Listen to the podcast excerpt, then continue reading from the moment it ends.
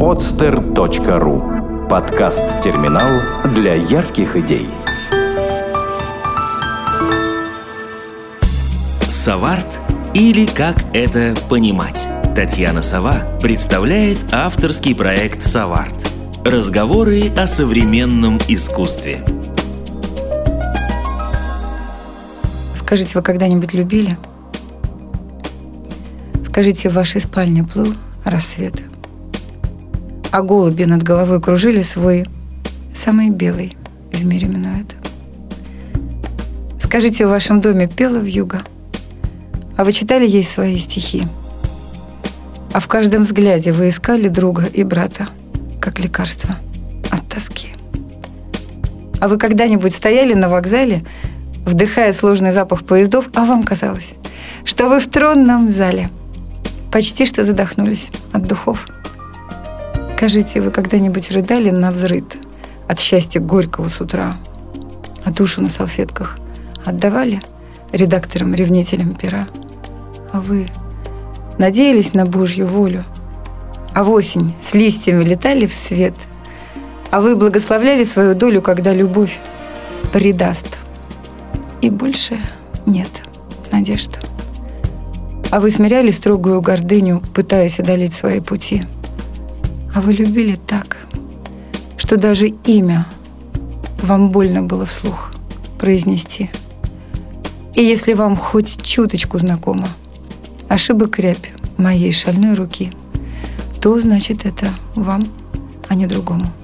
Я написала все свои стихи. Дорогие мои друзья, в эфире Соварт и по просьбам, многочисленным просьбам тех людей, кто пишет, кто пишет отзывы, у нас, наконец, выпуск о поэзии. Ну и не только о поэзии, а все-таки, как я шучу в последнее время, у нас такой некоторый цикл «берись и делай», только в смысле творческом, я бы так сказала. Напротив меня сидит замечательный человек, как я уже успела понять, буквально пять минут, а, будучи знакомым лично, Люся Маринцова. А, пока мы скажем, что поэтесса. Хотя мы тут долго очень рассуждали о том, кто же все-таки у нас Люся Маринцова.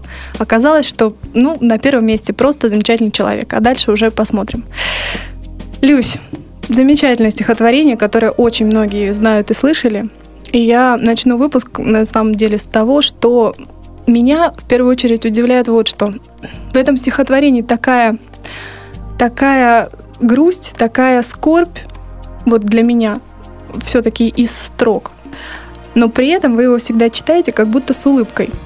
И я хотела посмотреть, вот на самом деле, есть ли улыбка у вас на губах, когда вы читаете. У вас не было улыбки, как мне, ну, по крайней мере, не всегда. А звучит, слышится так, будто бы вы читаете с улыбкой. И от этого вот такое необыкновенное, совершенно смешанное чувство после этого стихотворения. И, конечно же, вопрос в связи с этим. Это все из личного опыта, я так понимаю, да?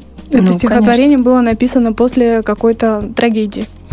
Ну, во-первых, в этом стихотворении все-таки там несколько строф, и даже больше строк, чем строф, и слов много, и слова все разные. И э, в этом стихотворении я что-то рассказываю кому-то, и я рассказываю то, что имеет отношение ко мне. А ко мне имеют отношение разные события моей жизни. Да? И светлые, удивительные, какие-то мистические, трагические. Ну, просто потому что я активно живу. И, соответственно, стих об этом. Поэтому там действительно есть очень разные моменты, разные интонации. А по поводу такого послевкусия, которое остается, не знаю, мне сложно судить. Я писала это стихотворение конкретному человеку, совершенно конкретному, сидя в аэропорту. И у этого человека был день рождения, я подарила ему на день рождения три тетрадки моих стихов о нем. И совершенно не знала, как он к этому отнесется. И так мне было страшно, что я даже на «вы» перешла. Поэтому э, э, эти стихи, которые я читала, они не адресованы к человечеству, они не адресованы там ко всем на свете, это не философское измышление, это конкретный совершенно месседж от меня конкретному человеку, который есть имя. Вот. И так трепетно, что даже на «вы», потому что вот это тебе ли, ты ли это, ты ли это. И вообще э, я стала писать стихи ну, я их с детства пишу всю жизнь. Я ими дышу, они внутри меня все время толпятся, шумят, роятся, и я нормально к этому отношусь. А с другой стороны, что я э, не делала это публично, я никому их не читала, книжки делала не всю жизнь, да, только первая книга вышла 6 лет назад. Вот. Именно я стала это делать публичным именно потому, что э, в какой-то момент в моей жизни я поняла, что каждый человек такое уникальное творение Божье, и мы такие все разные. Э, мне очень захотелось найти своих. И я поняла, что внутри меня есть что-то, что какие-то составляющие, которые, ну, я не хочу сказать, что я особенная, но просто, может быть, они вот не вписываются, не помещаются они в систему ценностей каких-то простых координат. И э, поэтому я стала искать вот таких же. И я поняла, что ну глупо ходить по улице с флагом там. Эй, свои, ау. Я подумала, ну, буду, вот, буду делать что-то такое. И вот оно так произошло. А изменилось как-то отношение к тому вообще самому процессу написания стихотворения? Вот после того, как они стали публичными. Не возникают ли какие-то мысли, вот, ага, а вот, а как? А вот где-то вот кто-то послушает, а что это вот будет? Как это, какой отклик даст? Нет? Поэзия э, в моем случае, помимо каких-то прочих моментов, это ведь еще и дорога. И для меня, как для личности, это прежде всего дорога, одна из. Да? И это дорога, которую я иду. Дорогу осилит идущий. У меня, я помню, когда я самый первый раз читала стихи, когда у меня первый раз в жизни был творческий вечер, я очень хотела с него сбежать. Потому что стихи-то личные, они же очень личные. Я никогда в жизни не писала для того, чтобы кто-то послушал. То есть это дневник, дневниковый характер. Вот. И поэтому, когда первый творческий вечер у меня был в сарае в доме Ахматовой, и из 25 приглашенных человек, там всего 27 мест, э, мне отзвонились, наверное, 20, сказали, что не придут. И я такая подъезжаю, думаю, ну все, разворачиваю машину, и тут вдруг я понимаю, знаете, вот этот момент, то есть мне же надо вслух сказать, мне же надо по-честному пойти и сказать, что да, вот э, этот меня бросил, а я переживала. И, в общем, а все остальное это неправда, да, о том, что на самом деле там по утрам я не, не бегаю, да, на тот момент сейчас я не курю, а тогда я курю, да, и выкуриваю там полпачки сигарет. То есть это правда для всех. И я думаю, а зачем мне это? Нет, ни за что. И мне позвонила моя приятельница, она сказала, что Светлов в свое время говорил о том, что э, если в зале есть больше одного человека, то надо оставаться и читать стихи. Она мне говорит, ты только зайди и досчитай до двух. Если ты досчитаешь до двух, то стой и читай. И я помню, что зал был полный. Я не знаю, кто эти люди все. Там очень много было всяких ляпов. У меня тряслись колени, потом еще неделю они, наверное, болели, мышцы. То есть это был ужасный стресс. И я читала стихи почти с закрытыми глазами. Мне было страшно смотреть на людей сломалась фонограмма, которая должна была немножко меня защитить. Э, это было 23 мая, и пели соловьи. Вот там в садике пели соловьи. Это было удивительно, потому что вроде как бы не ночь. И вот я так читала стихи под соловьиное пение. Это было, это было какое-то мистическое событие, но оно было связано вот с преодолением себя, потому что я конкретно я развернула машину, хотела уезжать, я поняла, что это не мое. И это был первый такой момент инициации. Да? Потом я помню, что ну, я всегда знала, что я читала свои стихи о себе. Просто, может быть, я их писала не тем людям, которые меня слышали, да, и слушали, а кому-то другому. Ну, а после этого вечера хотелось продолжать? Хотелось второго такого вечера? Да нет, вот просто, знаете, пошла какая-то инерция, и, э, казалось бы, вот сколько людей да, делают такие самоздатовские книжки. Ну, много ведь, да, много пишущих людей. Почему тут пошла какая-то такая реакция? Я сразу попала в Дом книги, и у меня был творческий вечер в Доме книги. И когда я опять там оказалась, потому что я там кому-то пообещала, я сказала, что я приду, я пришла, я читала эти стихи, вот там со мной произошел какой-то момент, с которого началась дорога. Потому что а, ко мне после того, как я читала стихи, подошла девушка какая-то и говорит, скажите, а как вы могли вот как вы могли заглянуть так глубоко внутрь меня и написать так красиво о том, что внутри меня происходит? И вот это, я хочу сказать, конечно, у меня был шок. Во-первых, я никогда в жизни это не претендовала и вообще даже не собиралась этого делать, куда там заглядывать, в кого-то. Вот. А я поняла такой момент. Вот знаете, это внутри меня, даже это не было какой-то мыслью единой, да, а внутри меня на, э, начал вот как-то бродить какой-то процесс. То есть я поняла, что значит на какой-то, на острие, на грани моей скорби, лично моей, моих личных событий, оказывается, там живут сердечно еще какие-то другие люди – и э, несмотря на то, что мои стихи имеют очень интимное вообще содержание, просто очень интимное, да, душевное, что оказывается, значит, где-то там на глубинах нашего сердца мы все едины, что ли, да? И, то есть, понимаете, это вопрос, который у меня возник, такой вопрос, ответ на который, я думаю, что он, может, и не совсем словесный, не очень односложный, но я поняла, что я прикоснулась к каким-то вселенским процессам. Вот это вызвало у меня интерес. И поэтому я так почувствовала на себе какую-то ответственность, но не как домоклов меч, не как какую-то тяжесть, а как мне это дало какую-то, дало какую-то осмысленность жизни. Понимаете, я подумала, а вдруг я пришла за этим? А вдруг это и есть эти люди, которых я ищу, да? Вот. И с этого момента поэзия стала для меня дорогой. И я с тех пор очень много чего натворила. Я понаписала книжек еще, и уже не сам издатовских, а очень даже приличных. И сейчас у меня выйдет еще четвертая книжка. И о чем сделала... книжки? Вот все-таки поподробнее надо остановиться, я думаю. Ну, как книги. Книги состоят из стихов, да, прозы там нет вовсе. Угу. Соответственно, это стихи. Э, я все больше и больше впечатляюсь уникальностью такого жанра искусства, как поэзия. Потому что, например, для того, чтобы рассказать какую-то историю в прозе, надо много слов и какое-то количество времени, дабы описать законченный сюжет. А поэтически можно в четыре строки, да, в четыре строки уместить эмоцию, чувство, место, где это происходит, картину и даже запах. И это удивительно. То есть, понимаете, поэзия, может быть, в связи с тем, что она э, обладает такой более плотной вибрацией, да, она обладает еще одним измерением, измерением глубины. И поэтому э, я читала в самом начале программы стих, который, ну, это не дольше минуты точно, то есть он какой-то в пределах минуты, да, а в этом стихе поместилась почти вся моя жизнь. И э, в прозе это невозможно. Поэтому как сказать, о чем мои книги? Они о таких вот зарисовках жизненных, да, о каких-то внутренних событиях, о том, что происходит на глубинах моего сердца, о моих каких-то философских поисках, да, о каких-то людях, которых я люблю или которые принесли мне боль. Ну, что-то, что очень сильно меня тронуло. И я, конечно, не, э, не ставила себе э, никаких задач сформулировать что-то такое специально и отдать, кроме одного раза – когда это, это сейчас будет, эта поэма, она будет уже в четвертой книге, когда я поняла, что что да, что поэзия – это инструмент, что он удивительный, и что Господь, конечно, дает этот дар даром, и, конечно, им надо служить, в общем, как бы Богу, людям. И, ну, то есть не просто так, понимаете, что вот просто есть настроение только это, да, я поняла, что это глобальная вещь, очень глобальная. И тогда я подумала, а что бы я хотела? Ну, вот действительно Донести, сделать да? для людей, да, mm-hmm. для людей, вот не кому-то конкретному, да, кого я знаю, а вот вообще для человечества, ну, например, да, если, насколько вообще один человек может об этом рассуждать. И, э, конечно, внимание мое было обращено, обращено к самой популярной, наверное, скандальной книге за всю историю человечества, к Библии. И там есть вещи, которые я особенно люблю. И э, самая удивительная для меня и самая любимая книга в Библии э, из Ветхозаветной ее части – это книга Иова. Я написала поэму сказание о праведном Иове. И вот это было для меня, это был некий такой новый этап. Э, то есть можно сказать, что пять лет я даже об этом не думала, уже будучи публичным каким-то поэтом, да, и пишущим, и читающим, и еще там имя какое-то появилось, всякое у меня разное. Вот.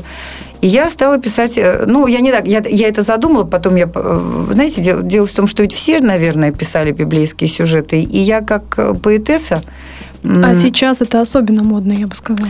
Да, вот, понимаете, у меня к этому такое отношение. Я, например, больше люблю ранние стихи Ахматовой, чем те моменты, где она описывает библейские сюжеты. Угу. И я сама не очень это люблю. Я не, не то, что это плохо или не надо. Но просто, знаете, вот как вот мне там нравится синий, а красный мне не нравится. Да? Вот мне вот нравятся ранние стихи там, про любовь, про перчатку, про все такое. Вот. А библейское я не понимаю, зачем это переписывать. И вот, представляете, я сама в итоге к этому пришла. И я, э, ну, я молилась, я верующий человек, я православная христианка, у меня удивительный был совершенно духовный отец. Он, к сожалению, нас всех оставил пять лет назад, но э, он священник, э, протерей Василий Ермаков – может быть, люди, которые верующие, знают это имя очень хорошо. Он удивительный священник. Он и благословил мне писательство. И, в общем, он мне и сказал, что ты как бы ты этим занимайся. Потому что я же сразу много всем. Вот. И, а я это всегда считала так, хобби. Вот. И я молилась, и, и я долго не держала. То есть я носила в себе эту мысль, да, а потом в трое суток я взяла и написала поэму. Если ее читать, она занимает 6 минут 30 секунд, но при всем при этом она э, написана понятно для любого, для нецерковного, для того, кто не читал. Но из-за этой поэмы э, наши, даже вот православные священники э, благословляли отправлять мою вот эту четвертую книгу в Москву, в епархию, чтобы они давали гриф для продажи в православных храмах. То есть с точки зрения богословия она абсолютно вся по догмату. Хотя я ее писала, конечно, на эмоции, на сердце. И не потому, что мне хотелось пересказать эту книгу, а потому что, когда я ее читала, она, понимаете, она пронзила меня. В ней так много есть. В ней есть э, какая-то страшная человеческая боль, в ней есть духовная трагедия, в ней есть выход из нее и победа. И в ней есть Господь, который человеку, который много меньше, чем Бог, да, рассказывает бережно и любяще о том, как Он творил этот мир. И это так красиво. Это просто ликование утренних звезд. И э, сама, конечно, книга Иова в Библии, она достаточно... Я, она, я не могу сказать, что она такая прям толстенная, да, но она объемная, конечно.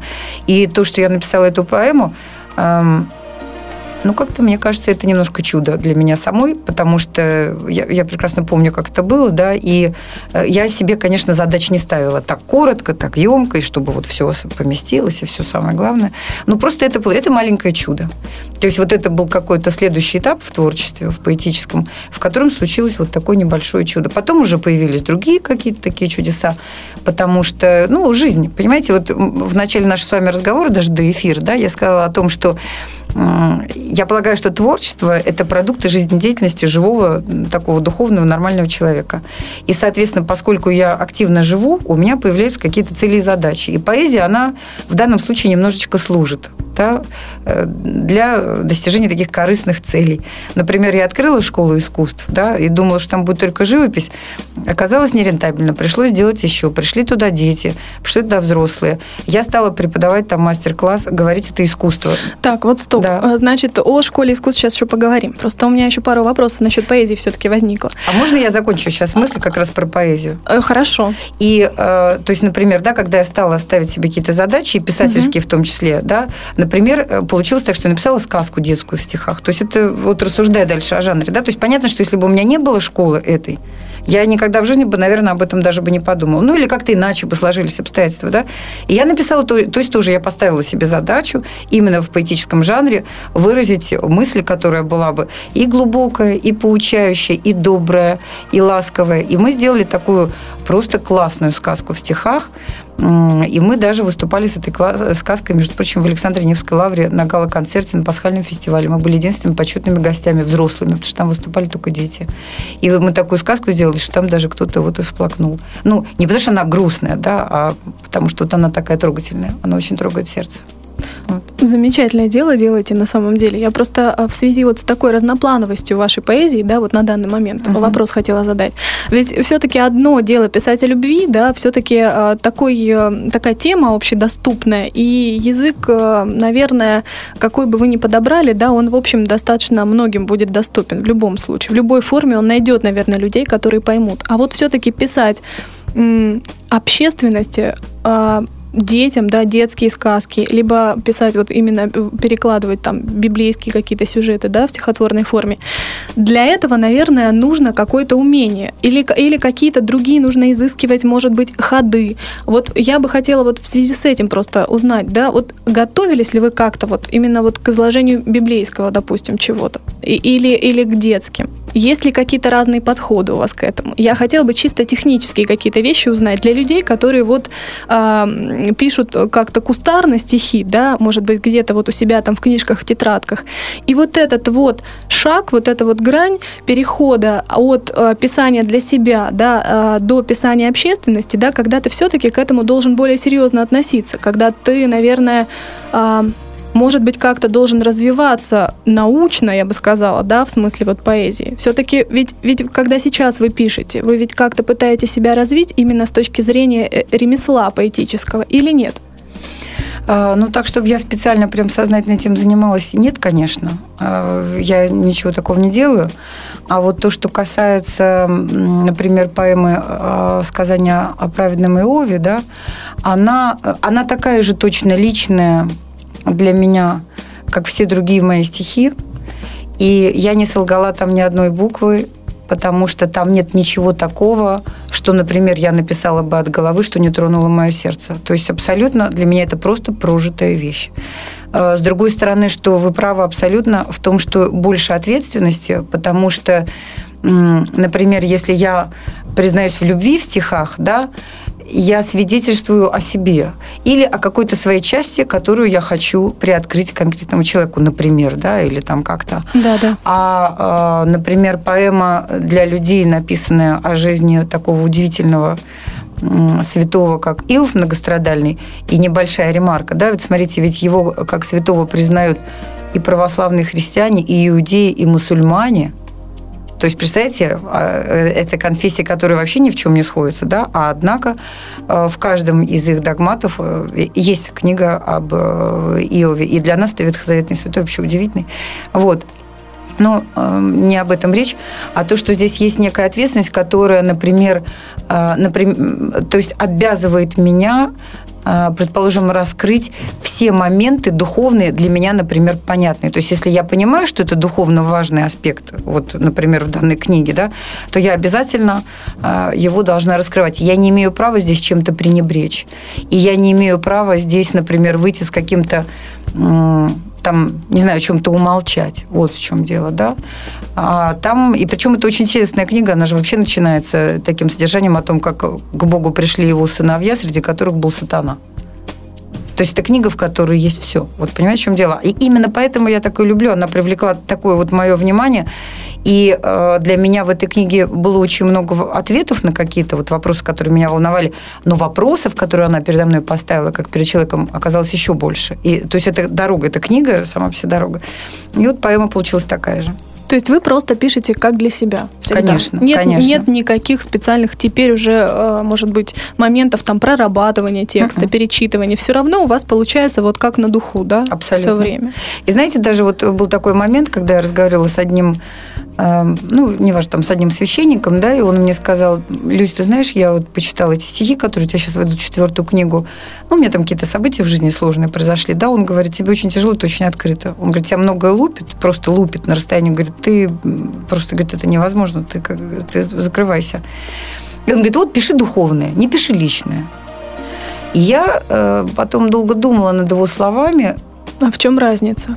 А в том-то все и дело. А я поняла, что для меня духовная моя поэзия, она абсолютно такая же точно интимная, как душевная. И в итоге получается, что для меня разницы нету. И я об этом, ну, если бы он мне так не сказал, я бы даже бы не думала. То есть внутри меня просто происходят какие-то процессы сами по себе, да. И я, вот как я и сказала, да, что есть продукты моей жизнедеятельности. В данном случае, например, там стихи, да. Сейчас я потихонечку начала писать еще и прозу. Ну, просто в жизни происходило много всего интересного. И я, в общем, раньше думала, что все так живут, а сейчас я понимаю, что совсем это не так. Вот. Ну, в общем, от избытка сердца говорят уста. То есть есть вещи, которые, наверное, надо сказать. Угу. Я все к теме э, того, насколько меняется вообще поэзия, да, и поэтическое выражение человека, да, вот выражение его в поэзии, да, хотела бы вернуться к тому времени, когда вы были бизнес-леди. Угу. А, как тогда происходило вообще э, стихо, стихонаписание, стихотворение. Uh-huh, чем-то, uh-huh. чем-то было оно и, и какое-то иное, может быть. Какие-то иные стихотворения выходили, может быть, из-под пера. Сейчас они более открытые, более, может быть... Ну, вот есть ли разница какая-то? А. Или это вполне совместимо себе? Вы знаете, не знаю, мне кажется, что это вполне совместимо. С другой стороны, что э, свободная воля. Здесь мне кажется, может быть, сейчас я пишу больше. А, наверное, э, мне кажется, разница может быть только в этом. Времени больше. С чем это связано? Просто интересно. Или, или поток эмоций как-то? Или, или вы сейчас себя свободнее ощущаете, поэтому пишете больше? Нет. Понимаете, в чем дело? Вот э, я не знаю, как другие люди, я могу говорить о себе, да. У меня в жизни было, наверное, несколько разных этапов. Я их не считала, и у меня нет никакой внутренней готовой для этой беседы классификации, да. Но, предположим, был какой-то момент, когда э, я была внутренней такой хрупкой девушкой, да, и я, я писала стихи и в детстве, и в этот период, конечно, особенно. Потом был момент, когда я вышла замуж. Да, я была домохозяйкой. И я тоже все время писала стихи. Э, какие-то уже другие, да, а, а может быть и такие же, да, ну, например, если... Ну, Они кому-то известны, вот стихотворение вот этого периода, к примеру? Э, ну, есть э, в книжке, которая перед вами лежит, там это угу. называется «Из неосознанного». Угу. Это вот из этого периода стихи. Угу. Вот. Потом, э, и между прочим, кстати, вот в этом юном возрасте у меня была духовная поэзия тоже. И это удивительно. Я, была не, я даже не была крещена тогда. И я совершенно из неверующей семьи, однако у меня были стихи о Христе. Они сейчас войдут вот в эту четвертую книгу, которая выходит, потому что, в общем, я подумала, что ну, вот это может людям интересно. Вот. Э, потом был такой момент, когда я поняла, что мне как э, личности нужно развиваться, что я не могу просто вот жить такой женской стороной своей личности, да. И появился бизнес в моей жизни. И я тоже писала стихи, в котором тоже опять были какие-то мои женские проявления. Ну, были стихи даже про Росбизнес-консалтинг, но они даже были не про, не про это, а про вот этот конфликт. То есть, понимаете, я начала ощущать внутри себя конфликт. Во мне спорили два этих начала. И я об этом писала. О том, что они спорят. О том, что во мне есть и это, и это. Во мне есть и простота, и изысканность, и какая-то претензия, какие-то амбиции человеческие, да, личностные, и при всем при этом э, иногда такое внутреннее желание просто снять все защиты и отдать все, что есть, и даже то, чего нет. И оно как-то вроде такие разные вещи. И у меня стихи именно об, об этих конфликтах. Потом ведь женщине очень сложно в бизнесе, потому что потому что что-то происходит, наверное, на планете. Мужчины немножечко стали послабее за последнее время, женщины посильнее. Э, к сожалению, я с этим несчастлива, мне это не нравится. Естественно, я об этом тоже пишу, потому что это очень здорово претендовать на пальму первенства, но когда большая половина человечества женского пола научилась сама поднимать детей, при этом работая это косяк у мужиков, честно могу сказать. И он не делает, например, меня счастливой ни как женщину, ни как автора, ни как личность, потому что я вижу такой перевес, который он не гармоничен. Ну, наверняка есть какие-то все-таки определенные к этому подвижки. Да, я согласна. Но все-таки чего бы вы хотели вообще своими стихами людям сказать? Вот э, стих, стихотворениями каждого этого периода. А пытаетесь ли вы как-то изменить, что-то рассказать? Я не говорю сейчас о духовной поэзии, угу. да? А, или вы просто действительно рассказываете о чем-то? Просто к чему вопрос, да? Я вижу там некоторые, может быть, непонимание или мысль, да, такой в глазах. А, я почему так, опять же, наседаю на вас вот с этим вопросом? А, потому что вопрос у многих возникает, у тех, кто слушает нас, да? Для чего? Для чего вообще делается сейчас? Ну, подкаст у нас о современном искусстве, и мы в каждом выпуске, в общем, отвечаем на вопрос, для чего? Есть ли какая-то смысловая идеологическая нагрузка? А вы вначале сказали, да, что подошла девушка, и она вот просто узнала в ваших стихотворениях себя, свои переживания, свою жизнь, да, свои эмоции. А, это одно. Узнать, просто пережить еще раз заново и сказать, да, у меня было так же. Другое же дело, как-то, может быть, что-то пытаться изменить своими действиями. Эм, стремитесь ли вы к этому? Есть ли какая-то общечеловеческая, вот такая действительно глобальная мечта чего-то, как-то, кого-то воспитать, какое-то новое поколение, может быть, вот на ваших стихотворениях, вот даже до такого дойдем.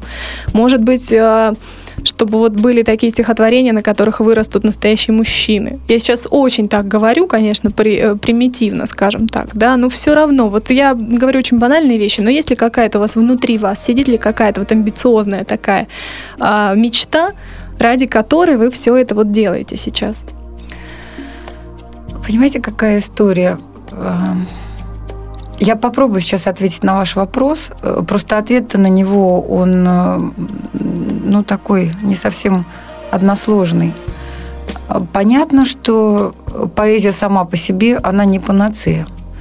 Как любое искусство, это всего лишь суть есть изобразительное средство, которое можно освоить, наверное, даже в совершенстве. Да? Вопрос в том, что это же как письмо. Вопрос, что ты пишешь. То есть мы все можем научиться, ну не все, но кто-то может научиться писать. Наверное, научиться писать могут все. Вопрос, там, да, прозу, стихи талантливые, не очень, заметки в ежедневнике. Дело даже не в этом. Дело в том, что я пошла, конечно, за поэзией, потому что э, на, на каком-то, на данном этапе моей жизни я поняла, что у меня нет ни времени, ни энергии, ни желания на преодоление каких-то противоречий, что вот здесь бизнес, а здесь поэзия. Да? Я совершенно, я взяла и всю сферу своей деятельности переложила в сферу творчества. Я завязала с бизнесом, я вместо бизнеса открыла себе школу искусств, да, как головную боль. Но я это все сделала не потому, что у меня есть э, какая-то амбиция вот такая личностная, да, повлиять, там, например, на ход движения там, мироздания и так угу. далее. Я угу. по-другому к этому отношусь. Я сейчас отвечу, может, вам это покажется грустным. Вспомните Сергея Есенина. Когда ему было 30 лет, закончился его жизненный путь. И если мы с вами так перечтем его стихи, то мы обнаружим для себя удивительную влюбленность в Россию, да, удивительную влюбленность в природу. Его еще называют христианским язычником, потому что он же с деревьями, как с живыми, разговаривал да, в своих стихах. Потом он так искренне и наотмашь поверил в революцию, да, и в то, что действительно во главе угла может, может стоять там простой мужик в лаптях, все такое. И не потому, что он сконъюнктурил, а он действительно в это поверил. И он также с той же любовью наотмашь писал об этом. Потом его постигло страшное и жуткое разочарование. Просто ужасное разочарование в том режиме, который был на тот момент. Потому что он увидел, как в Библии сказано, по плодам познается дерево, он увидел плоды страшные. Он увидел разрушенные храмы, он увидел спивающихся людей, он увидел, как отец, там, сын стучит на отца, и он увидел своих сестер в этих кожаных тужурках с красными платками. Конечно, он был впечатлен. И его покаяние, я имею в виду сейчас абсолютный смысл этого слова в переводе с греческого покаяние означает изменение, означает слово изменение, да, то есть не чувство вины, там что такое, mm-hmm. а именно изменение, да. И его покаяние было очень искренним. Вот он как в это во все верил и писал, он потом развернулся и он, он всегда писал в то, что он верил.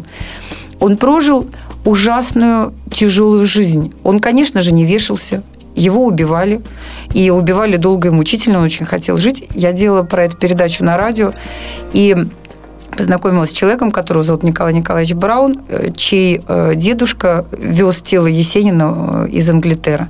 У него было пулевое ранение во лбу, под глазом и во лбу вмятина от э, рукоятки, ну, наверное, пистолета или молотка или чего-то. То есть было понятно, то есть на теле были следы борьбы, то есть так повеситься, конечно, знаете, просто невозможно. И сейчас это уже не тайна, да, но я к чему это все говорю? К тому, что настоящая поэзия, а Есенин, конечно, настоящий поэт, да, это крест, который человек очень искренне несет. Потом он уходит. Вот как объяснить? Ведь до сих пор сейчас да, поются романсы на его стихи, и они актуальны, их поют и Монгол Шудан, и э, Погудин, и кто только их не поет, и в разных ипостасях, и все прекрасно. А человеку, человека не стало в живых, когда ему было всего 30 лет. Неужели вы думаете, что он вла, вла, ну, вложил в свое творчество такую человеческую амбицию? Конечно, нет. И э, он просто, он просто э, активно жил и в данном случае есть какие-то, например, среди его произведений вещи, которые я вообще читать не могу, ну, как, как человек там живущий, дышащий, да, вот, э, потому что он ну, настолько там далеко ушел в свое да, заблуждение, но он такую ужасную цену заплатил за него. Понимаете? И в данном случае поэт в России больше, чем пророк, да, э, говорят, да, такая летучая фраза.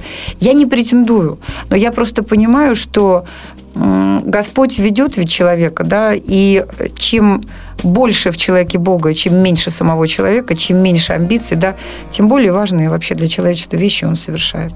Понимаете? Поэтому, не знаю, я в одном из интервью как-то сказала, что поэты там напишут что-нибудь такое вообще просто по настроению непретенциозное, а люди потом цитируют это веками почему-то.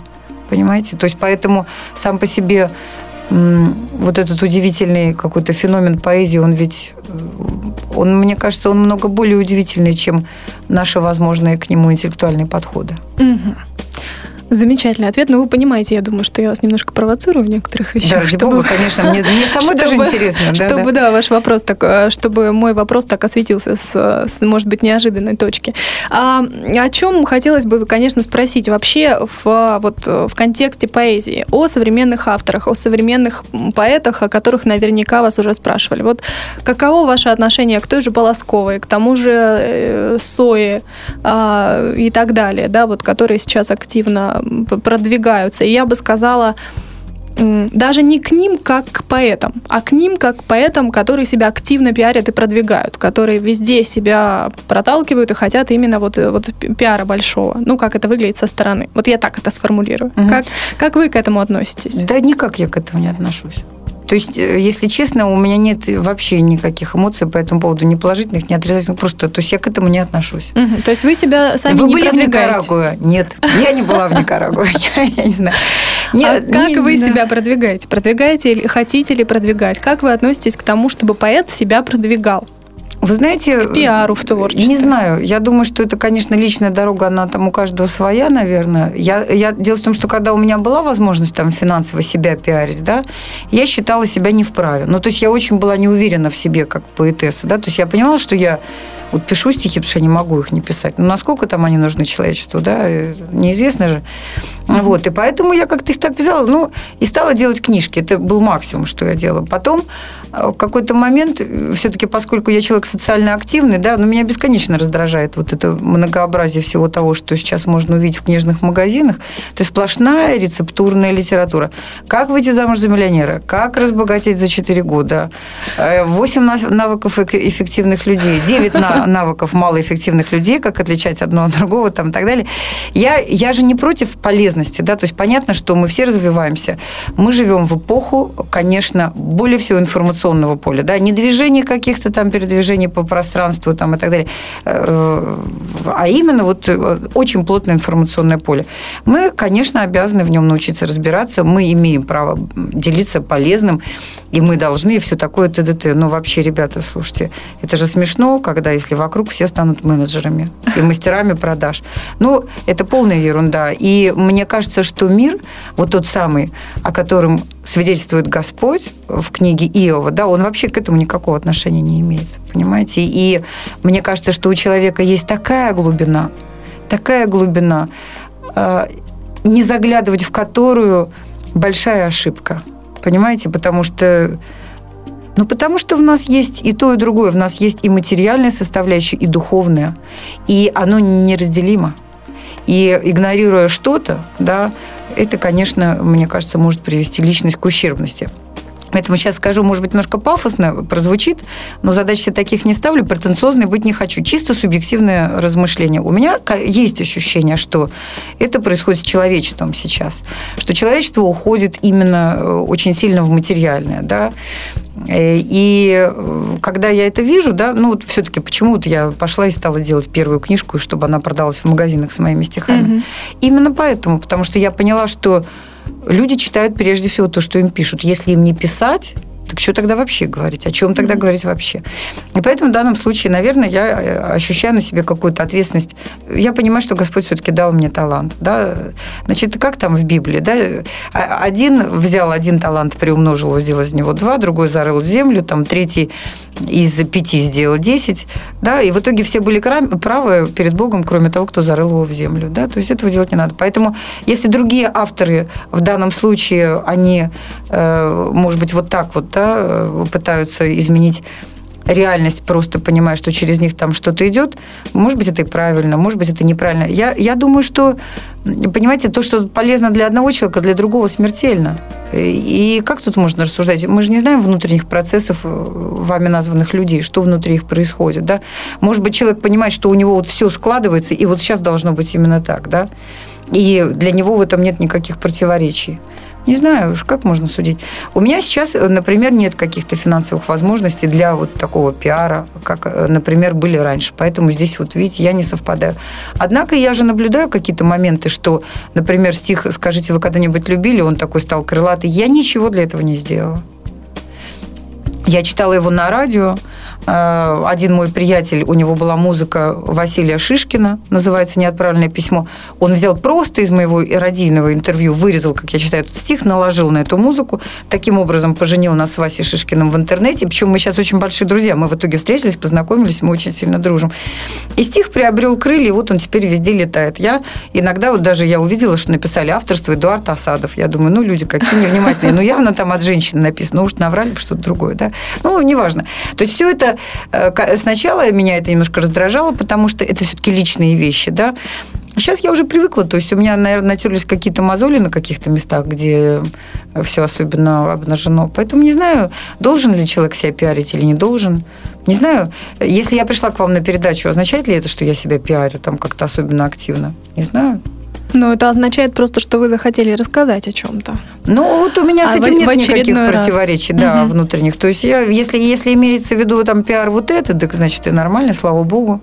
Вот. А потом интересно же, представляете, там пишешь стихи, там для себя или для каких-то конкретных людей, или про каких-то конкретных людей. Потом совершенно незнакомые тебе люди там что-то пишут тебе вдруг ВКонтакте, ВКонтакте, да, а там обсуждают, что она имела в виду, и все такое. Думаю, боже мой, как это все интересно, да? Вот.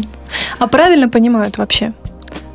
Mm. Вот э, я понимаю, что каждый понимает по-своему, но все равно, когда вот, может быть, какие-то отзывы пишут, не бывает, что раздражает, что вот да я же не вот не это же хотела сказать. Или вы, опять же, в силу своего такого характера достаточно э, да, либерального, скажем так, демократичного. Меня просто очень сильно отлупила жизнь, поэтому я перестала тратить энерго на всякие вот эти штуки.